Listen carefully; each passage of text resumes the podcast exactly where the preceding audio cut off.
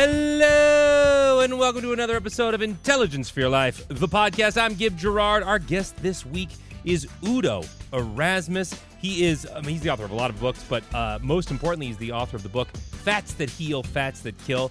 We start off by talking about uh, the oils and fats that are in our diet that need to be changed, and we end up talking about everything that we put in our body that needs to be changed from the uh, foods that we eat to the, the media that we consume, all of it. So, this is one of those interviews where we talk about so many different things. It's hard to just summarize it, but bottom line is we need an oil change. We need to change out part of our body. We need to rethink our approach to so many things in our lives. And uh, Udo has done the research, he's done the work that will help us understand. Uh, understand ourselves better and understand how we need to make changes in our lives. I, I, do a lot of interviews, and every once in a while, I talk to somebody who profoundly changes the way that I see the world, and Udo is one of those people. So give this a listen uh, coming up. But before we do that, uh, we're going to do quick two quick pieces of intelligence. Uh, and but before we even do that, we of course need to hear from our sponsors, including Rocket Mortgage. This portion of Intelligence for Life, the podcast, is presented by Rocket Mortgage. Want to see your loan options, adjust payments, and closing costs online in real time? Rocket can. All right, thanks to all of our sponsors, including Rocket Mortgage. Here we go with two quick pieces of intelligence. You guys can, you know, do what you want. Put it in your pocket, take it with you, whatever you want to do, and then we'll get to Udo Erasmus. Here we go. First up, people at a healthy weight tend to have a certain personality trait in common. Are you ready for it? It's being mindful. A study in the International Journal of Behavioral Medicine found highly mindful people, those who are focused and live in the moment, have slightly less abdominal fat. And it makes sense because mindful eaters are more in tune with their body's hunger cues. So here's how to be a more mindful eater. First off, first off, pay attention to what's going on with your body. Clinical psychologist Dr. Katie Rickel recommends trying to follow the sensation of the first bite of food as it goes down your esophagus and into your belly.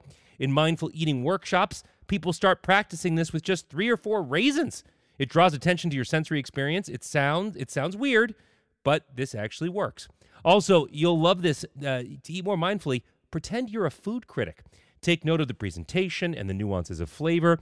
Notice the texture and the smell of the food. It'll keep you in the moment, and the food you eat will be more satisfying. And when food is more satisfying, we eat less of it. So there you go. Mindful eating. I don't know about you guys. I do not do a good job of this. I do a lot of eating in front of the television. I do a lot of eating while I'm doing other stuff. Uh, and that is a recipe for more abdominal fat. So mindful eating. There you go. And here's one more sprinting for just 10 minutes alters nearly 10,000 individual molecules in your body. What does that mean? Well, according to the journal Cell, those molecules regulate your metabolism, metabolism, metabolism, stress, and appetite, and those changes leave you feeling happy and energized. And the minute you start exercising, you activate immune surveillance. Basically, your immune cell, immune cells, easy for me to say, become mobilized and go on a search and destroy mission to hunt down pathogen invaders. The study author says exercise engages every aspect of your body, and all you need is 10 minutes to make all those positive changes. So just sprint for 10 minutes a day. It doesn't need to be 10 continuous minutes. You know, sprint, take a break, sprint, take a break, 10 minutes a day, and you're uh, off to the races. Speaking of off to the races, here we go with my interview interview with Udo Erasmus.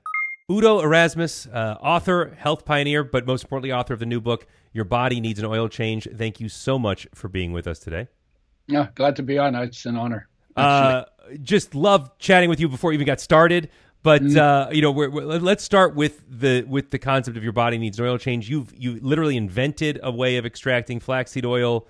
Uh, you have you, you believe that we are we have the wrong oils in our body, um, and we, we've done some stuff about that. But let's let's start with this idea that we need different oil in our body. Yeah, the it came out of getting poisoned by pesticides, and mm-hmm. the doctors couldn't help me. So I, I had the background in biochemistry and genetics and in science, and so I went into the journals, health and nutrition, disease and nutrition, and I ran into contradiction. they said omega six is essential. Omega six is an oil. It's mm-hmm. a it's called an essential fatty acid. And essential means you can't make it in your body. You got to have it, and therefore it has to come from outside. If you don't get enough, you go down. And if you don't get enough long enough, you die. So this is like really important stuff. Mm-hmm. But if you're going down because you're not getting enough, and then you bring optimize your intake, then every all the problems that come from not getting enough are reversed.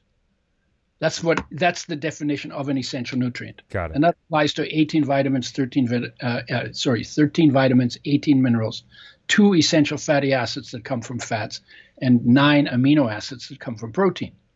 So they say, okay, omega 6 is essential. They've, they've known that since 1929. Mm-hmm. And at the same, same time, in another study, they say if you take omega 6, you get cancer and it kill you. And I'm going, what? You, you have to have it to be healthy, and then it gives you cancer and kills Right. you. Right. That is it. I mean, it drove me crazy, and and and I get drive, driven crazy by contradictions like that. Sure. That forced me to look deeper, and what I realized is that the damage done by oils is not because of the oils, but because of the damage done by processing Hmm. when they're being made and when they're be thrown in the frying pan Oh, because light, oxygen, and heat damage oils. They're our most sensitive nutrients. They need the most care. Every cell needs them. So they have really, really important functions. We treat the, the most sensitive nutrients that need the most care Mhm. with the least care. The industry treats them with harsh chemicals, sodium hydroxide, phosphoric acid, bleaches them, then they go rancid, then they smell bad, then they treat them, uh, then they heat them to higher temperature, uh, to frying temperature Mhm. to get rid- of the rancidity. And they damage about 1% of the molecules. Doesn't sound like much unless you count them. You get a tablespoon of an oil, norm, the way it's normally made. Mhm. 1% damage, you will have 60 quintillion damaged molecules, which is more than a million damaged molecules for every one of your body's 60 trillion cells. Wow. And now these these are molecules that don't exist in nature, so life never made a breakdown program. So guess what? It's hard to get rid of them. Mm-hmm. They they get into the body, they interfere with what's being supposed to go on in the space they occupy. Mm-hmm. And then you do that long enough, 5 years, 10 years, 10 20 years, 30 years, and you get inflammation and then increases your risk of cancer. So Interesting. you get it, but but nobody knows that because the industry doesn't tell you that, and the researchers don't tell you that. And when I found that out, it just like blew my head off. it's like what? And then Right. I and because I'd been poisoned, I said, "Well, you, I can't get I can't get healthy in oils like that. We should make them with health in mind instead of shelf life in mind." So I developed a method where when the oils are made, they're protected from light, from oxygen, from heat. Very, very tight system. No chemicals, no harsh chemicals. And if you don't mess them up at the front end during the process, you don't have to clean up the mess at the back. Then we start with organically grown seeds because the, when you oils are made the way they're usually made, ha, uh, they they have pesticides in them. Mm-hmm. But nobody talks about that either. I got that from one of the researchers at the Oil Chemist Society. And I said, "What do you mean?" He said, "He said we heat this oil and damage it this one percent because we can get rid of half of the pesticides in the oil." And I'm thinking to myself, "You mean the other fifty percent stay in the oil? Right. Why don't you start with organically grown seeds?" And he got really mad. He said, "I don't know what your problem is. The oil is only one percent damaged." Yeah, but it's 60 trillion. You know, it's a 60 quintillion damaged molecules Mhm. a tablespoon. And I said, you know what? We should make oils with health in mind. And it was just like a little bit crazy and a little bit concerned, Mm-hmm. and and certainly not in favor of pesticides. Sure. I decided I'm going to develop a method for making oils with health in mind, and that's what we did. And so out of that came the most sensitive oil, omega three, which is five times more sensitive than omega six to damage Wow. is a nightmare to work with. And if we could make that one with health in mind, then any oil we'd ever want to make would be a piece of cake. So that's and omega three was established as essential the year after I got poisoned.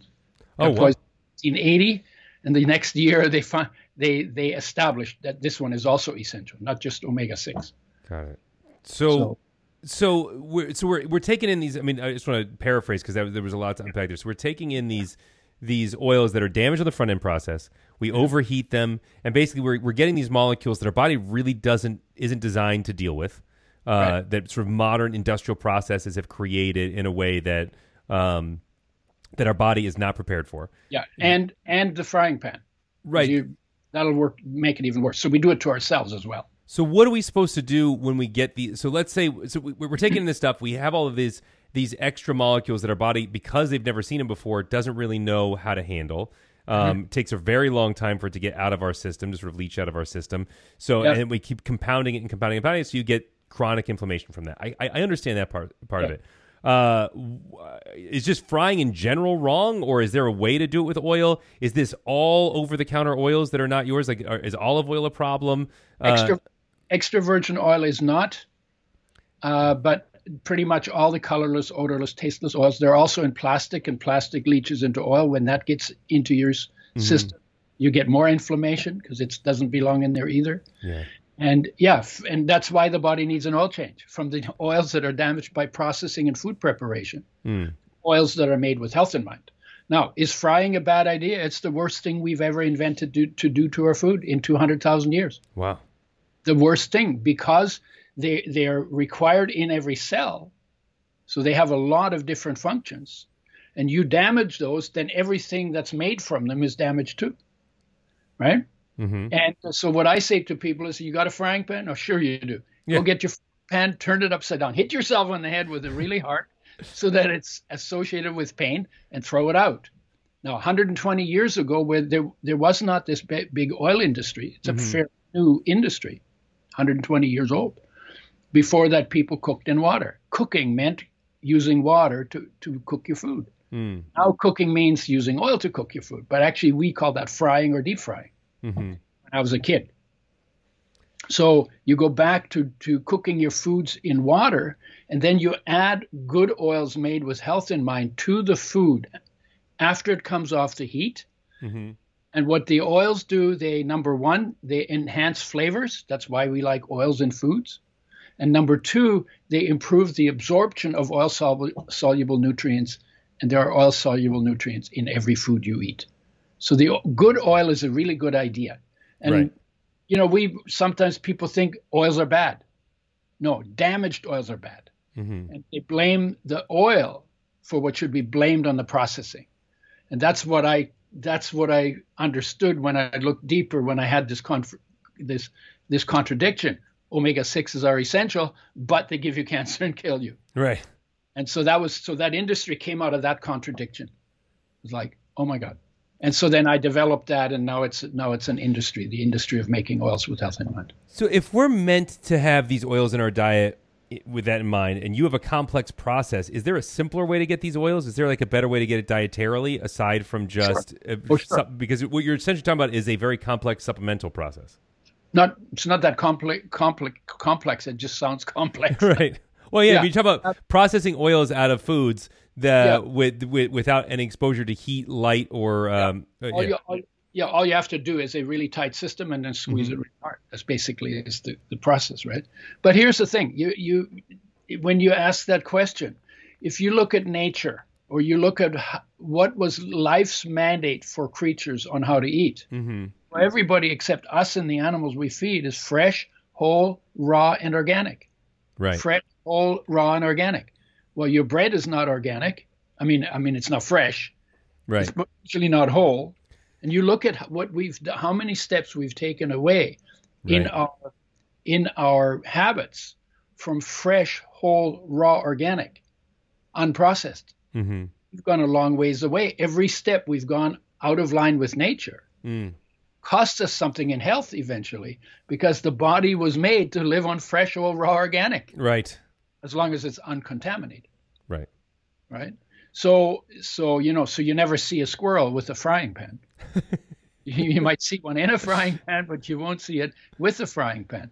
And so you have to look at how was it in nature before we started thinking we were smarter than nature, and go back to living more in line with that. And every step you take back towards living in line with nature, then you get something back in improved health.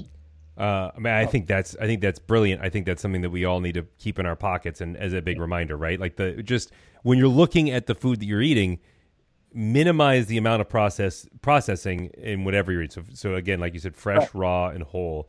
How Fresh. much Yeah, organic. Yeah. fresh, raw, whole, organic, and how Yeah. much of the stuff that you're eating is is that? Um, do we need to start going to special grocery stores? Because what this sounds like is I can't get half of what you're talking about at my at my regular grocery store. Uh, you might not get the organic. Right. So, so you go to somebody who, you know, you go to the farmer. Yeah. Right?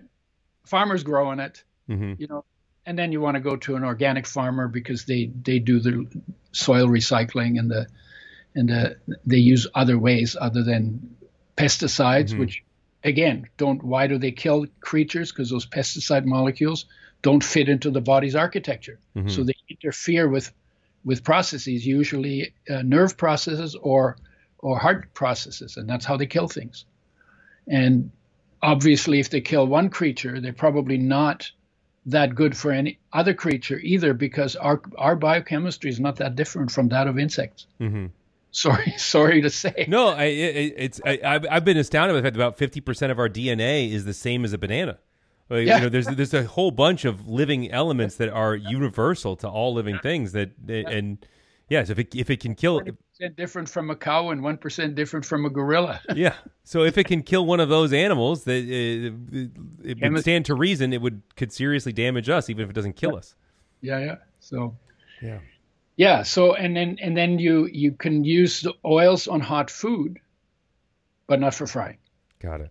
And even extra virgin olive oil traditionally was not used for frying. What they did is they cooked their veggies in water, they poured off the water, and then they added oil for flavor enhancements, flavor enhancement and health health benefits. And then the other thing is where else do you get it? Seeds and nuts. Yeah. This thing has oils in it, but greens and, and fruit have 0.1%, so this is very very low. But seeds and nuts anywhere from 10 to 65% fat.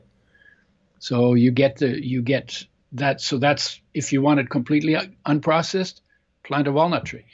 Right. And and don't don't get the roasted salted ones. You got to get the raw the raw unprocessed ones. Yeah, you want them fresh, and and the part of the reason they get ro- roasted and salted is if they break, then they become exposed to oxygen, then they go rancid, so that mm-hmm. doesn't smell good. So you you roast them to cover that, and you salt them to cover the the rancid taste. And then you don't know; it might be seven years old. what you're eating might be seven years old. You taste the salt and the smoke. You don't you don't really know what you're eating. Right, right. Oh, it's I mean, it, when you when you lay it out like this, it just you know, I kind of know that there's a lot of food that in our system that is that is poisonous. You know, we we talk about this all the time. I know I know that certain things are bad for me and should be just left to be very very rare treats that we reach for all the time instead. Uh, but but it's you know it's it, the things that always send me over the edge are the things that we think of as healthy that turn out not to be. You know, you, cut- think That's nobody told you. Right. Yeah, you Yeah. think of you think of the you think of the pita bread as being fine for you. You think of the uh, roasted almonds as being the healthy choice, but you know you start to unpack some of this stuff, uh, and and you start to see that like, look, I'm I'm I'm actually just part of a system that that is meant to hide how bad some of this stuff is for me, and it's it's they- terrifying. it's not, yeah. And the goal isn't that they don't care about health, but they care more about shelf life. They Right. care more ab- about making it convenient for themselves or convenient for us. Mm-hmm. Right. And so they doctor it by taste or by by whatever they they have to do in order Mm-hmm. to get a long shelf shelf life. Then you have a bigger market.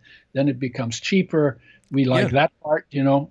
And Yeah. that's why your body needs an oil change, just like the car, where you have to replace the dirty oil with clean oil. Right. I mean, you also get to a place where you can feed more people that way. I mean, that's the other side of this, right? Is that you know, as population grows, processed foods have a certain amount of appeal because you know, you with a lot less core nutrients, you can get calories to a lot more people.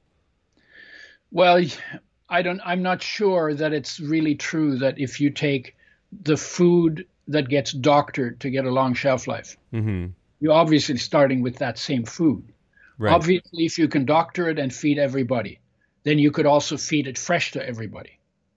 And there Right. would be some changes maybe in the delivery systems right. You'd, that you'd have to look at, but it's not undoable.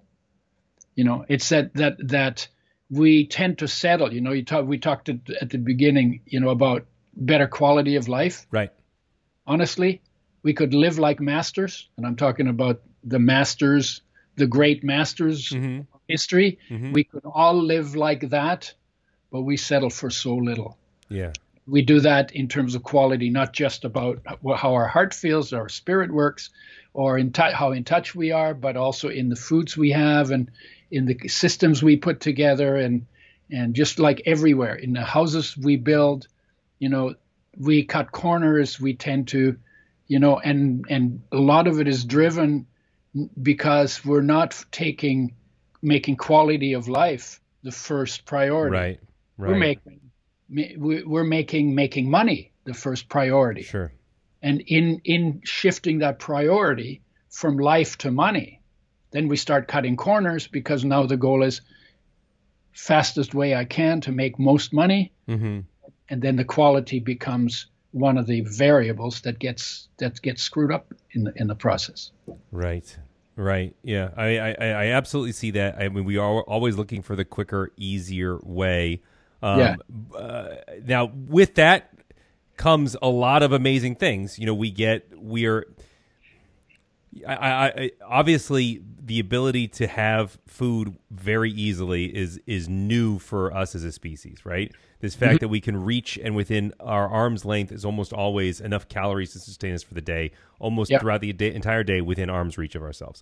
Um, it's a, it's an insane concept historically, but it's something that we are very comfortable with at this point in our lives uh, as a species. Um, right. And and that's that's bad because it has consequences, but it's also incredible and, and kind yeah. of amazing that we that we've taken that out of our brains. We don't even have to think about acquiring food in the same way that we used to. And what you what, what you're talking about is, is rethinking that. But I also want to talk about some of the ways that we can enjoy our food because what I'm here if I'm boiling every bit of food, uh, mm-hmm. is, is I, I, am I, I I'm losing a lot of the joy in the food. Is my point, you know? Uh, you mean when you process it? If I no, not if I process it. So like, uh, you know, if I if the only way that I'm eating and cooking is by just boiling it in water, the meat's not going to taste very good. The well, uh, the meat never tastes very good if you eat raw. It doesn't taste much, very good either. Sure. In fact, you know, people say, "Oh yeah, I love the taste of burnt meat." No, you don't. If you scratch that burnt stuff off and take a tablespoon, put put in your mouth, it squeaks between your teeth. Mm-hmm. Acrid and bitter and tastes disgusting. And then they say, "Oh yeah, but I love the taste of meat." No, you don't. Why why do you have to put pepper on your steak if the steak's so great in taste, right? Why do you put rosemary on it? Why do you put onions on it? Why do you put all those plant things on it? Because when you look at the plant world, that's where all the tastes are. Mm. Right? And meat meat is kind of bland. So honestly, it's not it's not that. I mean, it's okay, but it doesn't taste that good. You don't get the taste of an apple out of a steak. You don't get the taste of a of a, a, a peppery spice out of that. So you want to make things taste good. It's always plants to do that. And I think research now is pretty clear that we um, we if you want the longest life and the best health, head in the direction of more plants. Yeah. Less animal products, both from an environmental pro- point of view, but also from a from a taste point of view and a, and a health point of view. Now there are essential nutrients that we get from, and I mean B twelve is something, and would you that we get from meat directly? No, no it's not true. Uh, then I've been I've been misled. Explain explain yeah. how where the fallacy comes from. Vitamin B twelve is made by bacteria, and if the animals roam, were roaming around in nature, they have those bacteria in their gut, and they make the vitamin B twelve. And when we eat the, you know, then that's absorbed from the gut into the animal. When we eat the animal, we get some vitamin B12. but that's not when the animals are grown on a feed lot, a corn diet in a feedlot. Interesting. Right? And it turns out now that we everybody's told when you're vegan, if you go totally plant based, you right. have to take a B12 supplement. Sure. That's true. But but people who eat animal foods are also getting B12 deficiency much more regularly than thought. And right now, about 49% of the population is not getting enough vitamin B12. But there's only about 11% of the population is vegan. so there are actually more meat eaters who are B12 deficient wow. than plant eaters. Right? And so, that that's a change and and but but also it's a it's a really good marketing argument for for the animal industry. Sure. And they also say, well, you know, you well, where are you going to get your protein? Well, hello, a cow can make a steak out of grass.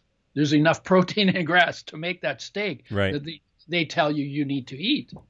The truth is, unless you're a bodybuilder on steroid, if you eat nothing but vegetables, whole food vegetables, Mm-hmm. you will get enough protein for your requirement. I heard I was talking to um, Dr. Gundry and uh, who wrote the uh, of the Plant. Paradox. Yeah. And and hi- his argument to me was I made the same argument. He was like, "Look, uh, I like to exercise. My body needs protein." And Yeah. he said, "Look at a gorilla. There's not a bodybuilder on earth who has the uh, lean mass of a gorilla. There's just no, no there's no bodybuilder has has that that strength and muscle tone of a gorilla." And they eat nothing but green leafy vegetables all day. So, uh, you know, Or- fi- figure that out.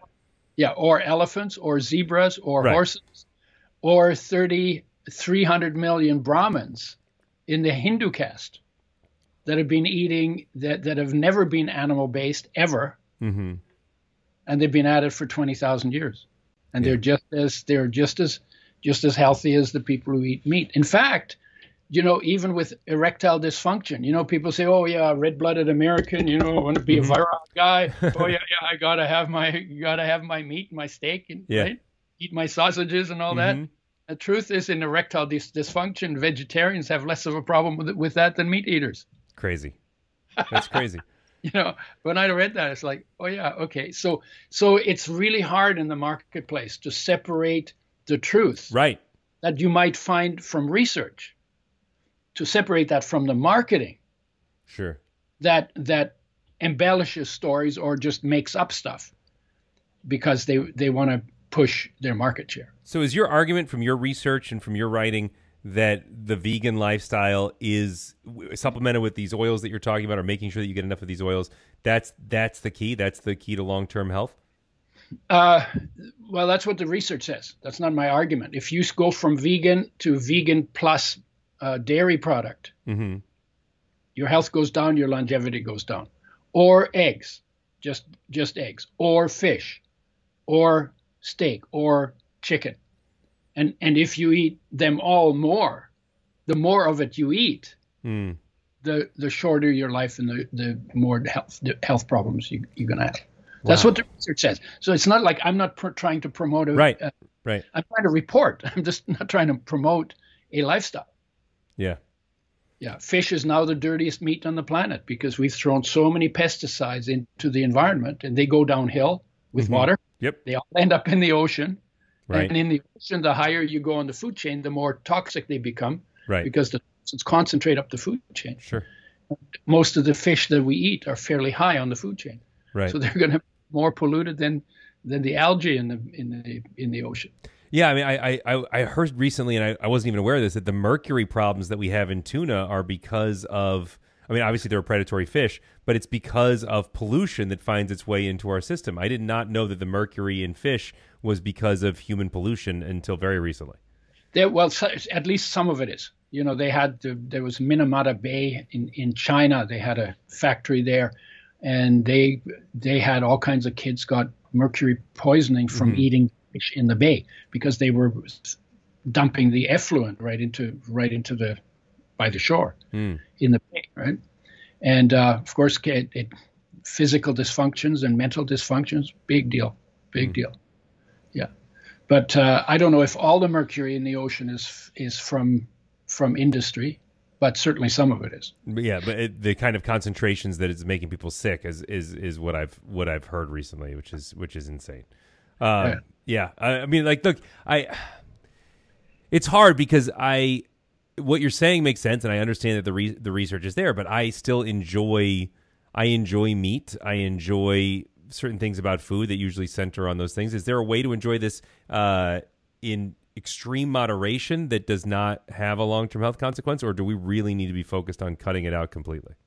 Well, this is like the Russian roulette question, right? How- what, what can I get away with? Yeah, but I mean, but look, like so, so one of the big things to make real lasting health change is sustainability, right? You if you if you put somebody on a severe if, if somebody's severely overweight and you put them on a severe calorie restrictive diet, uh, they will lose weight for sure. So you will get healthier if you start cutting some of these things out of your out of your food system. I get that.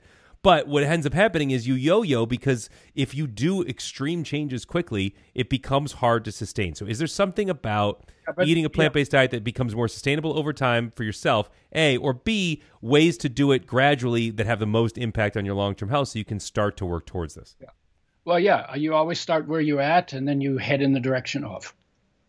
And that's what I always recommend. It's like because I'm not here to pound people. Right. I'm, I can give you the information. But the other thing, really, the question you ask, you're asking is a different question because it isn't that it's, first of all, every flavor on the planet, mm-hmm. f- plants provide it. So, in terms of variety and tasting good and, and mouthfeel and all of those to make it, eating an experience, you get a lot more mileage out of plants than out of animal foods Okay. that so that shouldn't be hard. So why aren't people doing it? Is because if you're not inspired, it's really hard to make changes. So mm-hmm. my view is inspiration is nutrient one. I can give you accurate information. I've given it to a lot of people. I see some people they know more about health than I do because they listen to all the experts and Right. take copious notes. Don't make any changes in their life. Why not? Because it's too hard to make changes. We're in habit ruts. They're mm-hmm. like well-tracked mental pathways Yes. And that that get triggered by all kinds of things. Mother love is one of the biggest triggers. Right. So if your mother gave you animal food to eat, Mhm. there's an association with mother love that needs to be severed.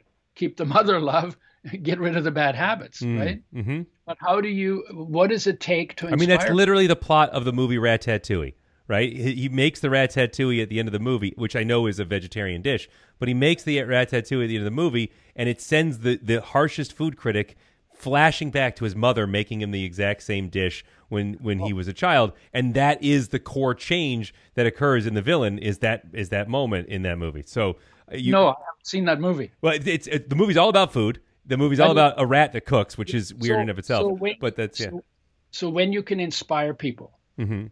Then what happens is you free energy, and when you know when you're inspired, you have energy. Right. You're excited. Wow, you're ready to go. You'll do whatever it takes because it feels so good to be inspired Mhm. that you're going to put off your demise as long as you can. Right. Make any changes between you and your demise that you need to make hmm to to to live as long as possible, so you can enjoy this incredible gift of being alive. hmm But you have to be inspired. So giving information is really important. That that the information is accurate. Right.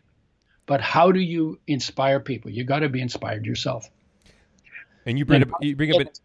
And how do you get inspired? You have to spend time to get completely still hmm and discover the enormous beauty of your own life.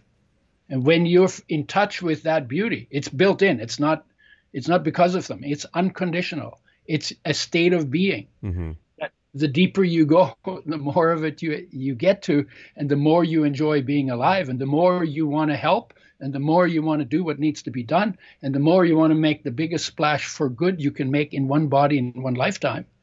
And then you infect people with that inspiration hmm when they get inspired and they feel, oh my God, my life is so good, and they forget for a moment all the things they're depressed about, then they will make the change. And then if they notice a, cha- a change from making the change, hmm an improvement from making the change, then it becomes a new habit that then becomes well trod. Only now it's a better habit. Right. Right. It's just that it's making that initial change and and noting, making sure that you're connected with yourself enough to note how much better you feel when you didn't eat that heavy thing that is sitting in your stomach, when you didn't eat the cheeseburger, which tastes good going down, but like Right. and I noticed that with age too. Like when I was when I was 16 and I was playing water polo every day, uh, I could eat three cheeseburgers and I'd feel fantastic. And Yeah. now I eat a cheeseburger or even a bite of my kid's cheeseburger, Yeah. and I Yeah. go, "Oof, Nuts. I'm going to need to take a couple days off." Yeah, yeah, yeah. Yeah, no, Um, no, it's it's true. And the the older I've gotten, I'm 79 now, you know, but Mhm. but uh, the older I get, the more I notice subtler changes, Right. and the more the more I'm I the more I want to be conscious about what I do and Mhm. what I say no to. Yeah, Yeah. that's true. so, But you know, if you're if so, if your life is amazing, then you'll make the changes. It's not that hard. right, It, there's a little effort required. It's not that hard when you're juiced right. when you're depressed, everything is too much work. Sure. And sometimes when you're so get really depressed, then you'll actually destroy your body. Right. Because you it doesn't feel like your life is worth living. Right. Right. Yeah. And and and you want to feel that initial gratification of the food that you're eating, that initial feeling. Uh, Yeah. in, in order to justify, in order to feel better in the moment, that's where like the concept of comfort Right. comfort food comes from, and your argument about the connection to mother love and all Mother of these all of these subconscious psychological connections that we have to certain types of food that are not Yeah. good for us long term, but feel Yeah. good on the tongue, feel good in the initial bite, and then and sort of replace that feeling of passion. Now, I, I do want to. Not actually tasting the food, we're actually tasting the mother love. So some of the Right. things we say taste really good to us, Right. we're not tasting those foods, we're tasting the mother love. Interesting. I mean, crazy, but that's but because it's a trigger, right? And it's a trigger that's associated with well-being and care and hmm you know, warmth and comfort and connection, Sure. right? And and that's those are important. They are. They are. I, so I, I, I see. I see what you're saying. Uh, I have. I have this, and, and I know your time is valuable. We don't, we're not going to keep. Talk, we don't have to talk about this all day, but this. Um, you know, I, I see this in the, the the research points to this intrinsic benefit of eating. You know, cutting out these foods that are baked into our food system. Right. Uh, I, I'm using the term baked. Uh, pun is not intended. yeah. Um, but but the, the you know these foods these these unhealthy oils which is where we started but also you know these processed foods that are meant to trigger different parts of our brain that are meant to trigger different parts of our of our emotional experience in these ways. And and then it becomes generational right? There's a, there's a reason that the advertising for burger joints shows families sitting together having the burger. It's because it's meant to elicit the exact con the, uh, the exact concept you're talking about before. Now Yeah. you're saying passion will absolutely drive change. Enthusiasm will drive this change. But you it's it has to be a passion that is sustainable against this marketplace that is designed to keep us in the habits that we're already in. So the marketplace is going to say you're hungry. The, on your way home, there is food available to you. Um, and that food is easily available to you. It's calories, and you will feel good as you're eating it. The amount of enthusiasm required to maintain that for years is very high. To maintain uh, a, a, a- a defense against that kind of force is very high. Do you have suggestions for how we can maintain that enthusiasm over time? Yeah, I, I will tell you a little little bit about my story. When I realized that when I realized that omega threes were essential, I, mm-hmm. that was not my research. I right, got that right, right, right, right. was research. Omega 3s are essential. 99% of the population doesn't get enough. Every cell requires them. They're, they're the most sensitive, highest energy molecules. They're a nightmare to work with. And when I and I, and and that notion came, oh, we, we should make oils with health in mind. hmm When, they, when I heard about omega 3s, it's like, oh my God, we could help so many people if we could bring omega 3s, not damaged, back into the diet of of 99% of the population. hmm I went off. I went off like a firecracker. I got so excited. Oh my God! I just found. a- I just found something worth doing with my life. Right. You know, and it's about helping. You know, it's about helping life be better, less pain, more joy. hmm And I got lit up to it. And I, 40 years later, I'm still lit up about it. Oh my God! There, here is something I can do that I can put my little effort into. Hmm in the middle of an industry where everybody's doing it wrong, so to speak. hmm I can create something, cost it cost more than the, the bad oil, hmm but we were so inspired and so enthusiastic about the possibility that existed to help so many people hmm that that has carried for me. It dr- it took me through all my shynesses from my war that I was born in and all my you know my my didn't trust don't trust anybody and you know better better to hide than, than Right, to be right. seen Right. you know and and that dragged me through all of my stuff hmm and then it also lit up some other people that started doing it and the thing that keeps me first of all so it's a purpose that is a purpose for life hmm that i that becomes people's lifelong inspiration the other thing is that part of it is i also do a practice because that was important to me to bring my awareness inside because our senses always take us away from ourselves Sure. Sure. Sure. Sure. the world. Yeah. And that happens automatically. But to come back home to the magnificence of our being, hmm that has to be deliberate. And heartache is the starting point. When your heart aches, that's your heart calling your awareness to come back home inside to its source Hmm. in life. It's the place where you spent the first nine months of your body. It's like in deep meditation. I Mm-hmm. call it the Buddha tank. the womb is the Buddha tank, right? Yeah, right. It's a sensory deprivation chamber like we've never experienced since. Yeah, because nothing to do, everything's taken care of, Mhm. nowhere to go, safe. Right. What are we doing? We're hanging around on this little cord. Everything's being done automatic, and we're just immersed in the light inside, hmm the light that we are inside, life. right? Right. And then we come out, and then everything changes, and we go outside, and we get disconnected from inside. When your heart aches, it re- that is life's reminder for you to bring your awareness back to your own source. Mm. That's the reason why meditation makes sense. That's why it makes sense to sit still, to sit with that ache, instead of distracting or blaming or denying or ignoring or trying to explain heartache away. Right. Sit with it because it's the call home, and less than a hair's breadth behind that heartache is hmm. your wholeness. Is your wholeness. And when you have that wholeness and you get good at being able to go to that wholeness, you can do it in any situation, anytime you want, and you get as good going in as you've become going out. Then you live a balanced life. And when you live there, it's not hard then it's not hard anymore because you're no longer living from your habits in your head you're now Right. You're now living from the heart from the love in your heart Right. now this is not very different from the, the story that all the masters talked about Right. Right. because that's within us what was in the masters is in every human being Sure. it's called life you can call it life or god or solar energy because it's all of those things hmm right? And when you're in touch with that, you feel whole and you feel fulfilled, and you literally are now in charge of your thinking f- from that place Yep. and the actions that come from your thinking. Because that's how it goes. You feel something, then you think something, then you do something. Right.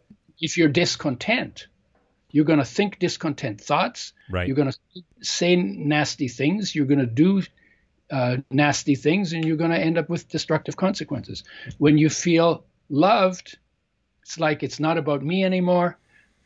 I'm co- cared for. If I don't feel cared for, I just know that I need to go back here because the care is always there. Mhm. Life loves you unconditionally. Life loves me unconditionally. And now it's like, okay, well, what's left to do? It's not about me anymore. Oh, where can I help? What Right. what needs to be done? What needs to be done on this planet? Mhm. And how can I make the biggest splash for good in a lifetime in one body? That becomes that becomes the story. And then you end up living an inspired life. And then there isn't anything that needs to be done that you that you need to shrink from. Right. and and and that's to me is the big transformation. I think 8 billion people can live like that because it, it's built into us. Hmm we need to bring our awareness inside and instead of going out. And literally 8 billion people could live their lives lit up from within because it's already there. It's just Right. a matter into it instead of away from it when they do that they will f- feel so cared for they don't steal each other's stuff when we Mhm. stop stealing each other's stuff then we can live in harmony hmm when we live in harmony, it's really easy to make sure that everybody's basic needs are met on a long-term sustainable basis. Mhm. And then we'll clean up, and from that place, we'll clean up the planet, and we'll clean up our politics, and we'll clean up our relationships, and we'll clean our, up our health habits. hmm Until we get to this place, we're not going to do it Right. because what we've done that is messy came out of our state of being. Messy Mhm. state of being gets you a messy world. Right. Peaceful state of being gives you gets you a peaceful world. Yeah. And it's and it's built individually. The world is the collective of individuals' different states of being. in the same way that you were discussing before that the um that the microscopic nutrients being damaged has an has a has a uh, a rippling effect into your health and your inflammation so does so does the the contentment of the individual have a rippling effect on the uh, discontent in the society in general Right. Yeah. Right. It's because because because see, if if I'm if I experience peace, and I'm talking about a, an experience, deep experience, I realize, look out and say, oh my God, peace has always been everywhere. Mm-hmm. It's never not been everywhere. Mhm. I just didn't know it because only peace recognizes peace. So now I'm looking at the world. I'm sitting in my peace. I feel really good. And I look at the world and say, oh my God, this is such an incredible place. Everything, everything is peaceful. Mm-hmm. It- the peace is everywhere. Not everything is peaceful, but the peace is everywhere. But if I'm if I'm angry, I look at that same world and I will find an enemy somewhere because I'm looking Right. perspective of there's there's got to be enemies out there. Mm-hmm. And now I'm going to I'm going to perceive the the same place in a different way and I'm going to act into the world in a different way. So I'm actually going to create an angry world Right. or a world full of enemies. Right. And if I if there is no enemy, I'm so convinced by my state of being that I'll create enemies, Sure. right? Sure. This is that thoughts become things thing. Uh, this is the uh, this is that same echo of what you're talking about, where you're if you're not connected to your feelings, if you're not connected to yourself, the thoughts begin to reverberate, and then the and then the actions begin to become Yeah. these negative, outward, damaging actions. Yeah, you're always connected to something. Right. So this is just a this is an, an automatic expansion of your state of being. You cannot but express your state of being. Mm-hmm. So if you're fearful, then you're going to see danger in that Right. same world. Right. Now we got three guys, one in peace, one in anger, one in in fear. You're going to see danger Right. where there's no danger. and you'll be paralyzed by that fear. And then yeah, and then you're going to hide and then you're going to do you're going to live into the world as if as a word filled with danger. And then and then so so the so the the point I'm making is that your state of being defines your perception Sure. and defines the world that you build. sure. And we built what we've got was built out of our to, our, our sum total of everybody's state of being. Mm-hmm. And it changes as people's state of being changes. And we're in a time where I think we're under pressure to make changes. Mm-hmm. They, we can't we they can't start on the outside. They have to start on the inside. Right. Right. I think a lot of us, I mean, look, if it comes down to the food you eat, it comes down to what you consume uh, with the thoughts that you consume, the, the television, the books. Uh, it comes down to how connected you are and how much. Like, I think we do a lot of things, in, and I think food is a part of this. We do a lot of Yeah, things to to cover up our feelings, or to step away from our feelings, or to Yeah. or to dull our senses, whether you know whatever that may be, uh, in order to avoid the kind of connection that you're talking about. So we will eat the processed sugary foods because it gives us a dopamine rush in the short term, even though there's a crash that happens afterwards, even though there's inflammation that Yeah. comes from it. We will I- have uh, we, will- we will we will buy into that concept more and more and more. Yeah, I think the mistake that we make is we use food not as fuel and structure and material for the body. Sure. We use fuel for something that we need to fix in our thinking. Mm-hmm. And so when you, you so each each one of like the the awareness and the life energy and the inspiration and the body and and the uh, survival thinking and the social group and the environment Mhm. and the big picture each one of them has a different nature and a different function Sure. needs a different kind of attention goes off in a different way in response to a different kind of intervention so you have to give each one of those eight its due Right. instead of mixing them up Sure. you know you you you, you, you if you need vitamin c a prayer may not be the the thing you need to do right Mhm. so you to get the vitamin c prayer has a different function Mhm. and, and thinking has a different function so each when you give every part of every one of those eight parts its due Mhm. you end up living fully present in all of your being and your surroundings and that's and that's what mastery is How, how do we find what, are those eight parts? Uh, Break break that down, and then we- and I know we have to go, but but but what are those eight parts? If you want to talk about like you know, I know food is probably one of them. yeah awareness that's the that's the core that's Mhm. where the peace lives life energy that's unconditional love for the body Mhm. that's the energy that's the power inspiration that's the shine of the energy hmm so that's like purpose Right. and and then there's the body food fitness rest uh, digestion uh, detox Mhm. basically those and then survival smarts which is protective between you and the environment Mm-hmm. then there's social group the people you hang out with then there is the natural environment You know, either you live in the woods or you live in the mm-hmm. city. You know, you know, there's big differences. Sometimes in Norway, they take kids when they're sick, when they like have mental problems. They take them for walks in the in the woods, and they get better because we belong in nature. Right. Right.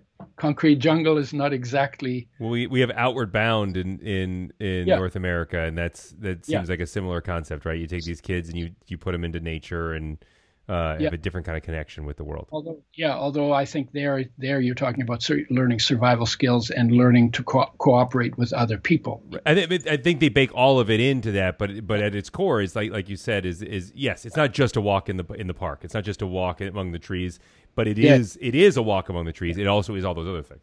Yeah, it, it may be a walk in the park. yeah, and so then, so that's um, natural environment, and then the last one is big picture. Here I am in a terminal condition called the human body in an infinite universe, and to be okay with that. yeah. You Yeah. know, to be okay with that, and and and then live and then live present to all of that. Right. That's the that's the cherished state. Yeah. Well, I think that is as good a place as any for us to begin to wrap this up. Udo Erasmus, we thank you so much for your time. I'm going to ask you two last questions. Uh, Yep. First, first thing, aside from uh, getting the book and going to your website, uh, how, where can people follow up with you? Uh, I have a couple of websites. One is udoschoice.com. That's where I talk about the oils and the enzymes and probiotics and how we made them, why we made them, all that. Uh, the other website is udoerasmus.com or the udo, T H E U D O.com. And we have some in- educational material and, and, and some courses there. Um, the uh, I'm on Facebook. I'm on Instagram. I have a YouTube channel. I'm not hard to find. I've been I've been around for the last 40 years, although the internet has only been here for about 40 years. Yeah. yeah. So Yeah, a link to those, a link to the website and uh, to the websites and, uh, and and your social accounts are, will be in the show notes. You guys can just click on those. Uh, one last question, and I ask it to everybody. Udo, what is one thing we can all start doing today that will make our lives a whole lot better? Take five minutes to sit as still as you can. Go as deep into the stillness as you can. See how long you can stay there. Breathe slowly and feel what it feels like in the space that your body occupies. It's you know I've uh, as somebody that has has done this for a while. That is a lot more complicated and difficult than it sounds, and it is something you need to be practicing every day. Actually, it's not complicated at all. It's really simple, but it's not easy. Right there, it is. That's it. Yeah, It's yeah, easy, and it's it's only not easy because of how little we've practiced it. sure. So it gets easier with practice. I can pretty much go there anytime I want, but I've been doing it for almost 50 years. So there you go. Udo Erasmus, we thank you so much for your time today. All right, thank you. That's fun. That's it for our show today. Thank you guys so much for listening. If you like the show, please rate, comment, and subscribe on Apple Podcasts, Spotify, Stitcher, wherever you get your podcasts. Makes a huge difference to us. You can also, of course, follow up with us at, uh, at facebook.com slash John Tesh. We're there all the time. John is also on Instagram at John Tesh underscore IFYL. I am Gib Gerard. You can find me at facebook.com slash Gib Gerard or at Gib Gerard on Instagram and Twitter. I try to respond to every message about the show, every DM, every comment, because ultimately I do the show for you guys. So thank you so much for listening.